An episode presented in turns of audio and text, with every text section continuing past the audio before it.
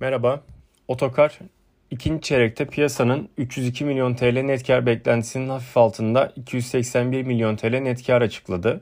Bu dönemde 791 milyon TL net finansal gider kaydedilirken 155 milyon TL ertelenmiş vergi geliri net karı desteklediğini görüyoruz. FAVÖK 416 milyon TL ile konsensusa paralel gerçekleşti diyebiliriz. Otobüs satışları e, ciroya katkı sağlarken zırhlı araç satışlarının hala zayıf seyrettiğini görüyoruz. İhracatın toplam ciro içerisindeki payı e, %62 seviyesinde gerçekleşti. E, marjlarda daralma söz konusu. Brüt kar marjı yıllık bazda 110 bas puan daraldı ve %30.2 olarak gerçekleşti.